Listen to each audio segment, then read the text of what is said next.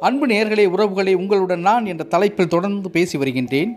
எழுபதாவது கவிதையாக ஒரு பெண்ணின் கடல் பயணம் என்ற தலைப்பில் கவிதையை வாசிக்கின்றேன். கேட்டு மகிழுங்கள்.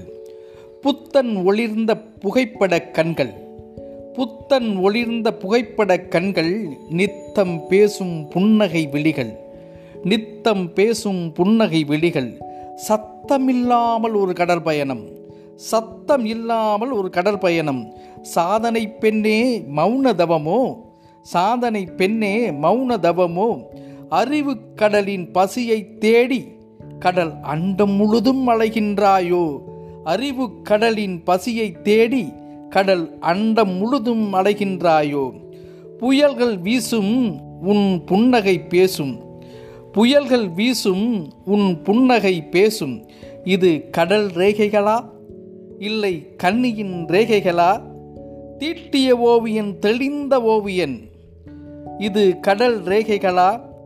இல்லை கண்ணியின் ரேகைகளா? தீட்டிய ஓவியன் தெளிந்த ஓவியன். பூட்டிய கதவினை உடைத்து எறிந்தவள். பூட்டிய கதவினை உடைத்து எறிந்தவள் பூபாலம் பாடி உன்னில் திளைப்பவள். பூட்டிய கதவினை உடைத்து எறிந்தவள் பூபாலம் பாடி உன்னில் திளைப்பவள் உன் படகில் பயணங்கள் பலரும் செய்யலாம். ஆனால் நீயே முதல் மாலுமி என்று நானே சொல்லலாம். நன்றியுடன் சேனா.